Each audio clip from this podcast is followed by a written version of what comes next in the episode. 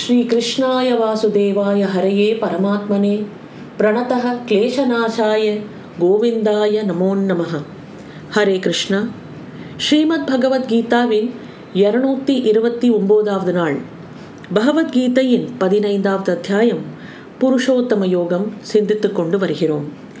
நேற்றைய தினம் நாம் பரமாத்மாவின் திவ்ய சொரூபத்தின் விளக்கங்களை பார்த்தோம். இன்றைய தினம் நாம் இந்த பரமாத்ம சொரூப விளக்கத்தில் படித்தரங்கள் என்ன என்று பார்ப்போம் பதினாறாவது ஸ்லோகம் இது வந்து ஜீவன் ஈஸ்வரன் பிரம்மம் இது மூன்றையும் விளக்கும் ஸ்லோகம் त्वाविमौ पुरुषौ लोके क्षरस् साक्षर एव च क्षरः सर्वाणि भूतानि கூட்டஸ்தோக்ஷர உச்சதே. க்ஷரஹ என்றால் க்ஷரன் என்றும் அக்ஷரஹ ச அக்ஷரன் என்றும் இமௌ துவௌ ஏவ. இந்த இரண்டே புருஷௌ புருஷர்கள் லோகே உலகில் சர்வாணி பூதானி. வடிவெடுத்தவைகள் எல்லாம் க்ஷரஹ க்ஷரன் கூட்டஸ்தக. புருஷன் அக்ஷரக அக்ஷரன் என்று உச்சத்தே சொல்லப்படுகிறான். அதாவது க்ஷரன் என்றும் அக்ஷரன் இரண்டும் அதாவது இரண்டு விஷயங்கள் சொல்றார். ஷரன் என்றால் என்ன? அக்ஷரன் என்றால் என்ன என்று பார்ப்போம். ஷரன் என்றும் அக்ஷரன் என்றும் உலகில் இரண்டே புருஷர்கள் இருக்கிறார்கள். வடிவம் எடுத்தவர்கள் எல்லாரும் ஷரன் கூட்டஸ்தனோ அக்ஷரன் எனப்படுகிறான். இப்போ இந்த நில உலகம் இருக்கும் வரையில் அதில் நீர் இருக்கும். ஒரு எக்ஸாம்பிளுக்காக சொல்கிறேன் இந்த ஸ்லோகத்தை புரிஞ்சுக்கிறதுக்கு நில உலகம் இருக்கும் வரையில் அதில் நீர் உண்டு. இந்த நீர் இப்போ விதவிதமாக இருக்கிறது. ஆற்று நீர் கிணற்று நீர் கடல் நீர் மழை நீர் மேகம் என்று வெவ்வேறு வடிவம் பெயரும் எடுக்கிறது. இந்த வடிவங்கள் எல்லாம் க்ஷரம் என்றும் அழியும் தன்மை உடையவைகள்.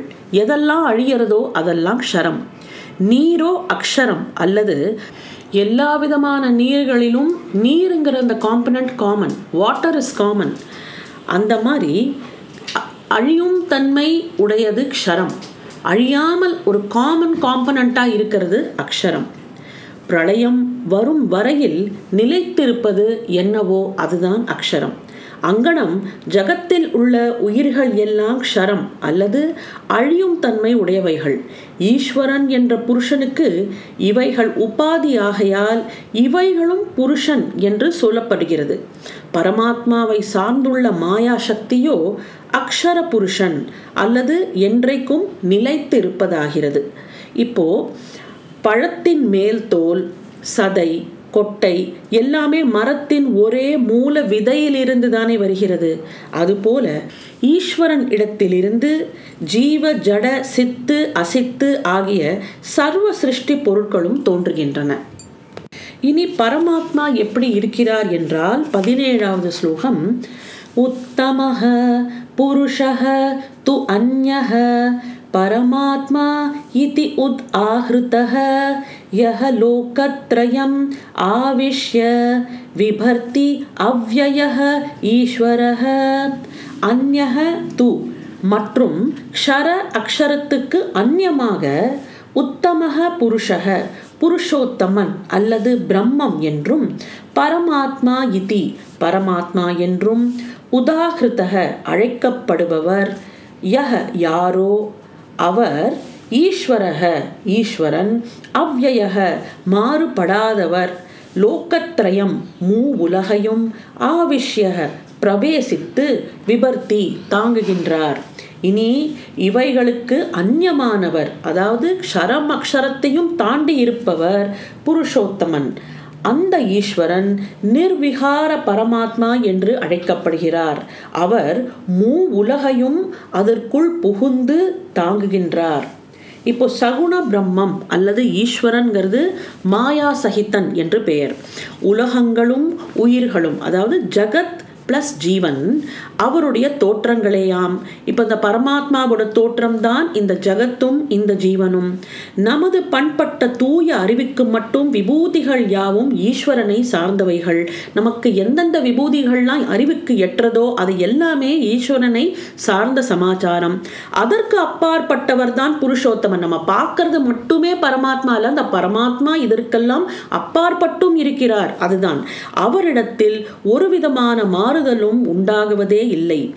சுத்த சைத்தன்யமாக நீக்கமற்ற அவர் எங்கும் நிறைந்திருக்கிறார். அதாவது இப்போ ஸ்பேஸை வந்து நீங்கள் பகவான்னு நினச்சிக்கலாம். அதனால தான் நிறைய மதங்களில் வெறும் ஸ்பேஸையே வழிபடுறாங்க இல்லையா? இப்போ நம்ம வந்து ஐடல் வர்ஷிப் பண்ணுறோம் பட் நீங்கள் வந்து மற்ற மதங்கள் பார்த்தீங்கன்னா அவங்க வந்து ஸ்பேஸை தான் வழிபடுறாங்க. ஏன்னா நீக்கமற்று எங்கும் நிறைந்திருக்கிற பரமாத்மா. அதுதான் அது.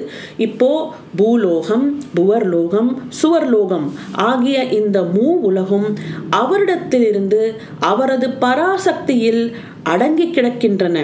அவரே முழு முதற் பொருளாகிய பரபிரம்மம். நிர்குண பரபிரம்மம் என்றும் நாராயணன் என்றும் சதாசிவம் என்றும் அவர் சமயங்களால் அழைக்கப்படுகிறார். என்ன வேணாலும் நம்ம கூப்பிடலாம். அந்த எங்கும் நிறைந்திருக்கிற அந்த ஸ்பேஸ் இதை நீங்கள் பரபிரம்மம் என்று சொல்லலாம் நாராயணன் என்று சொல்லலாம் சதாசிவம் என்று சொல்லலாம். அந்த நிர்குண பரபிரம்மங்கிறது நிலைத்து நிற்கும். சரீரத்தில் ஈஸ்வரன் எவ்வாறு வசிக்கிறான்?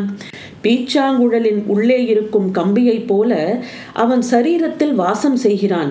அதாவது சரீரத்தில் உள்ளே இருக்கும் என்றாலும் அவனுக்கும் இந்த சரீரத்துக்கும் சம்பந்தம் எதுவும் இல்லை. அப்போ நமக்குள்ள இருக்கிற அந்த ஆத்மா தான் பரமாத்மா. இந்த பரமாத்மா நம்ம தேகத்துக்குள்ளே வசித்து கொண்டு இருந்தாலும் எங்கேலாமோ போய் தேடிக்கொண்டு இருக்கிறோம் ஆனால் நமக்குள்ளே இருக்கிறார். முன்பு ஒரு நாள் நம்ம அந்த பானை எக்ஸாம்பிள் பார்த்தோம். அந்த பானை எக்ஸாம்பிள் வந்து இதை புரிஞ்சுக்கிறதுக்கு ரொம்ப ஈஸியான கான்செப்ட் கான்செப்ட் பானைக்குள்ள ஸ்பேஸ் இருக்கு. அதான் கடாகாசம். பானைக்கு வெளியும் ஸ்பேஸ் இருக்கு. அது சிதாகாசம். இந்த பானை உடையும் போது என்ன ஆகிறது? இந்த பானைக்குள்ள இருக்கிற ஸ்பேஸும் பானைக்கு வெளியில இருக்கிற ஸ்பேஸும் ஒன்றாகி விடுகிறது. அப்போ அந்த ஸ்பேஸுங்கிறதுக்கு அழிவே இல்லை. பானை தான் உடைந்து விட்டது. அதே போல இந்த தேகத்துக்குள்ள இருக்கிற பரமாத்மா வெளியேவும் பரமாத்மா. இந்த தேகம் விழுந்து விட்டால் இந்த பரமாத்மா அந்த பரமாத்மா எல்லாம் ஒன்றுதான். ஆனால் நம்ம எல்லாம் we are all a part of that so அந்த வெளியில் இருக்கிற ஸ்பேஸோட one part was inside the pot அந்த பாட்டு உடஞ்ச உடனே இந்த ரெண்டு ஸ்பேஸும் மேர்ஜ் ஆகி விடுகிறது இதுதான் நம் ஞாபகத்தில் வைத்துக்கொள்ள வேண்டும் இனி பதினெட்டாவது ஸ்லோகம் யஸ்மாத் ஷரம் அதி இத்தः அகம் அக்ஷராத் अपि च उत्तमः अतः अस्मि लोके वेदे च प्रतितः पुरुष उत्तमः யஸ்மாத் எக்காரணத்தால் அகம் நான் க்ஷரம் க்ஷரத்தை அதீதக கடந்தவனோ அக்ஷராத் அபீச்ச அக்ஷரத்துக்கும் உத்தமக மேலானவனோ அத்தக அக்காரணத்தால் லோகே லோகத்திலும் வேதேச்ச வேதத்திலும் புருஷோத்தம இதி. புருஷோத்தமன் என்று பிரதித்தக புகழ் பெற்றவனாக அஸ்மி இருக்கிறேன். பகவான் எப்படி சொல்கிறார் என்றால் க்ஷரத்தை கடந்து அக்ஷரத்துக்கும் நான் மேலானவனாக இருப்பதால் உலகிலும் வேதத்திலும் புருஷோத்தமன் என்று புகழ் பெற்றிருக்கிறேன். க்ஷரம் என்பது அழியத்தன்மை உடையது அப்படின்னு பார்த்தோம் இல்லையா? க்ஷரம் என்பது அழியும் தன்மை உடைய இந்த பிரபஞ்சம். இது அரசமரத்தோடு ஒப்பிட்டு ஏற்கனவே நமக்கு விளக்கப்பட்டது. அக்ஷரம் என்பது உலகுக்கு மூல காரணமாயிருக்கும் மூல பிரகிருத்தியோடு கூடிய அந்த ஈஸ்வரன். ஜீவாத்மாக்கள் எல்லாம் ஈஸ்வரனில் அடங்கி இருக்கிறார்கள் நிர்குண நிர்விகாரமாயிருப்பவர்தான் பரபிரம்மம். பக்தர்களும் கவிகளும் அவரை புருஷோத்தமன் என்று அழைப்பதற்கு அவரது பெருநிலையே காரணமாயிருக்கிறது. இத்தகைய புருஷோத்தமனை அறிந்தவன் எத்தகை பாங்கு உடையவனாகிறான்? பத்தொன்பதாவது ஸ்லோகம். யஹ மாம் ஏவ அசம்மூடக ஜானாதி புருஷோத்தமம் சக சர்வவித் பஜதி மாம் சர்வபாவேன பாரத. பாரத பரதக்குலத் தோன்றலே. யக யார் ஏவம் இங்கனம் அசம்மூடக மயக்கமற்றவனாய் புருஷோத்தமம் புருஷோத்தமன் என்று மாம் என்னை ஜானாதி அறிகின்றானோ. சக அவன் சர்வவித் முழுவதும் அறிந்தவனாய் சர்வபாவேன முழு மனதோடு மாம் என்னை பஜத்தி பஜிக்கிறான். பாரதா யார் மயக்கமற்றவனாய் இங்கனம் என்னை புருஷோத்தமன் என்று அறிகிறானோ எல்லாம் அறிந்த அவன் முழு மனதோடு என்னை வாழ்த்துகிறான். பரம்பொருள் என்பது ஒன்றுதான். மதிமயக்கம் உள்ளவனுக்கு அது உலகாக காட்சி கொடுக்கிறது. மயக்கம் நீங்க பெற்றவனுக்கு அது கடவுள் காட்சி கொடுக்கிறது. இப்போ பார்க்குற கண்ணோட்டத்தில் தான் இருக்குது மனசில் இருக்கிற நெகட்டிவிட்டி இல்லை பாசிட்டிவிட்டியை பொறுத்து தான் எல்லாமே. ஃபார் எக்ஸாம்பிள் ஒரு திறமைசாலி இருக்கிறார். அந்த திறமைசாலியை பார்க்கும்போது மனசில் நம்மளோட மனசுக்குள்ளே ஒரு பாசிட்டிவிட்டி இருந்ததுன்னா அவரோட திறமை நமக்கு இன்ஸ்பிரேஷனாக இருக்கும். அதே இது நமக்குள்ள எதிர்மறை எண்ணங்கள் நெகட்டிவிட்டி நிறைய இருந்ததுன்னா இந்த திறமை எல்லாம் பார்த்து நமக்கு அசூயை வரும். அதாவது நம்மளுக்கு பொறாமை வரும். We will start feeling jealous இன்ஸ்பிரேஷனை வளர்த்துக்கணுமா? இல்லை ஜெலசியை வளர்த்துக்கணுமாங்கிறது நம்மளை பொறுத்தது தான் இப்போது கடவுள் காட்சியில் சில படித்தரங்கள் இருக்கின்றன. அனைத்தையும் ஆதரிப்பவராக அவர் முதலில் தோன்றுகிறார். முதலில் அனைத்தையும் கடவுள் ஆதரிப்பவராக தோன்றுகிறார். அடுத்த ஸ்டெப் அனைத்தும் அவரிடத்தில் அடங்கியிருக்கிறது. அடுத்த அடி அவரே அனைத்துமாய் இருக்கிறார் அடுத்தபடி தோற்ற அளவில் அனைத்தும் இருக்கின்றன. உண்மையில் அவர்தான் இருக்கிறார். அவர் யாண்டும் உள்ளது உள்ளபடி இருக்கிறார். பூரண பொருளாகிய அவரிடத்தில் ஒருவிதமான மாறுதலும் உண்டாகுவதில்லை. இது ஞானத்தின் முடிவான நிலை. கடவுள் காட்சி பெற்றவனே எல்லாம் அறிந்தவன் ஆகிறான். ஏனென்றால் அதற்கு மேல் அவன் அறிய வேண்டியது ஒன்றுமே இல்லை. கடவுள் காட்சி பெற்ற உடனே மனப்பான்மை என்பது மாறிவிடுகிறது. மனது எந்த அவஸ்தையில் இருந்தாலும் அது கடவுளை வாழ்த்தும் பாங்கு உடையதாகிறது. இது ரொம்ப முக்கியமான ஸ்டேட்மெண்ட்டு எந்த அவஸ்தையில் இருந்தாலும் கஷ்டப்படும் போதும் கடவுளை வாழ்த்தும் அந்த மனது வரும். நம்ம என்ன பண்ணுறோம் நம்ம வேண்டினதெல்லாம் கிடச்சிதுன்னா கடவுளை போய் நாடுகிறோம். இன்னும் நம்மளுக்கு நல்லதே வரணும் வரணுங்கிற ஒரு எதிர்பார்ப்போடு நம் பகவானை நாடுகிறோம். நம்மளை பகவான் எந்த மாதிரி ஒரு ஸ்டேட்டில் வச்சாலுமே அதை நாம் அக்செப்ட் பண்ணுற அந்த மனப்பான்மை இது வந்து அவனோட எண்ணம் என்று நினைத்து கொண்டு அதை நாம் ஏற்றுக்கொள்ள முடிந்தால் மனது எந்த அவஸ்தையில் இருந்தாலும் அது கடவுளை வாழ்த்தும் பாங்கு உடையதாக இருந்தால் அதுதான் தெய்வ வழிபாடு ஆகும். ஈஸ்வர தரிசனத்திற்கு பிறகு ஈஸ்வரன் எங்கும் எல்லாவற்றிலும் இருப்பதாக பக்தனுக்கு தோன்றும். ஆனால் ஈஸ்வரனுடைய மேலான தோற்றம் மனிதனிடம் காணப்படுகிறது. இன்னும் அதைவிட மேலான தோற்றமோ சுத்த சாத்வீக பக்தர்களிடம் இருக்கும். கொஞ்சம் வருஷங்களுக்கு முன்னாடி வந்த ஒரு திரைப்பட பாடல் யார் யார் சிவம்? நீ நான் சிவம் வருது இல்லையா? அதாவது பரமாத்மாங்கிறவன் நமக்குள்ளேயே இருக்கான்.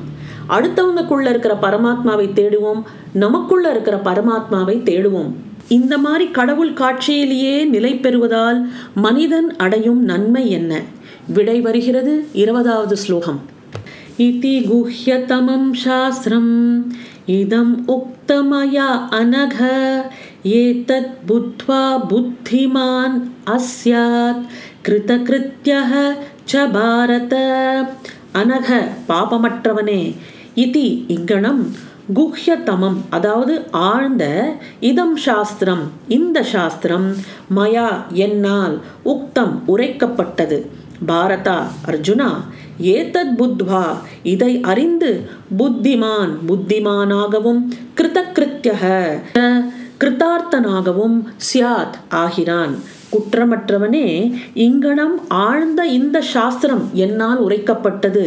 அர்ஜுனா இதை அறிபவன் ஞானியும் கிருத்தார்த்தனும் ஆவான். இதான் இருபதாவது ஸ்லோகம். இந்த அத்தியாயத்தோட கடைசி ஸ்லோகம் இது. பகவத்கீதை முழுவதுமே சாஸ்திரம் என்று கூறப்பட்டிருந்தாலும் முக்கியமாக இந்த பதினைந்தாவது அத்தியாயம் ஒரு சிறப்பான சாஸ்திரம் என்று கூறப்படுகிறது. ஏனென்றால் வேதாந்தத்தின் சாரம் முழுவதும் இந்த அத்தியாயத்தில் உள்ளது. பரத்தை அறிபவனே ஞானியாகிறான். அவனுடைய கடமையெல்லாம் பிரம்ம ஞானத்தை பெறுதலில் முற்று பெறுகின்றன. பரத்தை அறிய முயல்வதை விட மேலான கடமை மனிதனுக்கு இல்லை. இதை அறிவதற்காக தான் நாம் மனித பிறவி என்பதே நாம் எடுத்திருக்கிறோம். மனித பிறவியில் நம்மளால் இதை நன்றாக செய்ய முடியும். மற்ற பிறவிகளுக்கு இந்த இது நம்ம இல்லைன்னு சொல்ல முடியாது. ஏன்னா இப்போ நம்ம வந்து கேசவன்கிற குருவாயூர் யானையை பற்றி கேள்விப்பட்டிருக்கிறோம் இல்லையா? அந்த யானைக்கு அவ்வளோ பக்தி இருந்தது. அதனால் இந்த பக்தி என்பது மனித பிறவிக்கு மட்டுமே என்று நம்ம சொல்ல முடியாது. ஆனால் இந்த பிறவியில் இந்த மனித பிறவியில் பரத்தை அறிய முயல்வதை விட மேலான கடமை மனிதனுக்கு இல்லை. பரத்தை அறிந்து கொள்வதற்கு நிகரான குறி வேறு ஏதும் இல்லை. பரத்தை அறிதற்கு மேலான புருஷார்த்தம் எதுவும் இல்லை. பரத்தை அறிபவன் பரத்தை அடைகிறான். பரத்தை அறிபவன் பரன் ஆகிறான். அவனே முக்தனாகிறான். பெறுதற்கரிய இந்த மானிடப் பிறவியை பெற்றவன் இந்த பிறவியிலேயே ஈஸ்வரனை அறிய முயலாது போனால் அவன் வீணில் பிறந்தவனே ஆவான். இந்த பிறவி என்பது அவனுக்கு வீணாகிவிடும். ஆக பகவத் கிருப்பையில் இன்றைய தினம் நாம் இந்த பதினைந்தாவது அத்தியாயம் புருஷோத்தம யோகம் என்பதை பூர்த்தி செய்துள்ளோம். நாளை முதல் இந்த அத்தியாயத்தில் மீள் பார்வையை பார்ப்போம். நன்றி வணக்கம்.